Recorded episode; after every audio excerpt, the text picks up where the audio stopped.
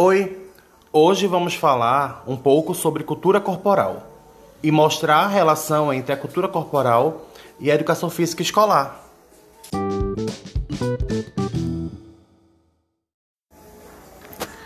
Começaremos com um breve conceito sobre cultura corporal, me baseando no livro Metodologia do Ensino da Educação Física, escrito por um coletivo de autores.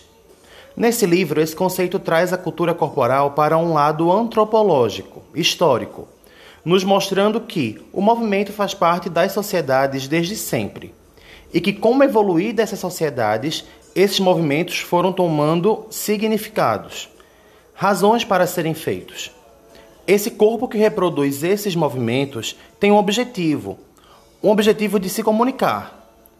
Logo, esses movimentos se fazem técnicas de linguagem, que se expressam nos jogos, nas danças, lutas, ginásticas e esportes. Esse é o conceito de cultura corporal.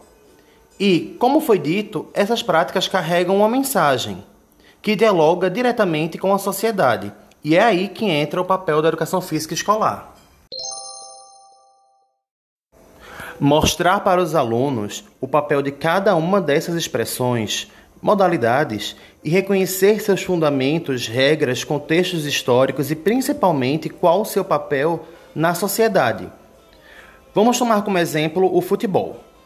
É extremamente importante apresentar as regras e as normas do esporte, mas também refletir sobre o seu papel na história, suas influências sobre a política, sobre a sociedade, o papel do homem e da mulher dentro dessa modalidade quais os preconceitos que rondam os times e também entender quais as referências dentro dessa prática. Reconhecer traços da ginástica, por exemplo, na ação de um goleiro, ou da dança em um drible.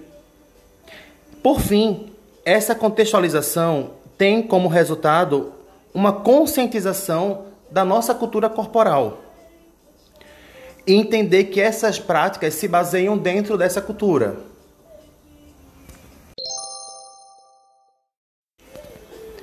E então, essa foi a minha reflexão sobre cultura corporal e de como ela dialoga com a educação física escolar. Meu nome é Carlos Augusto e muito obrigado.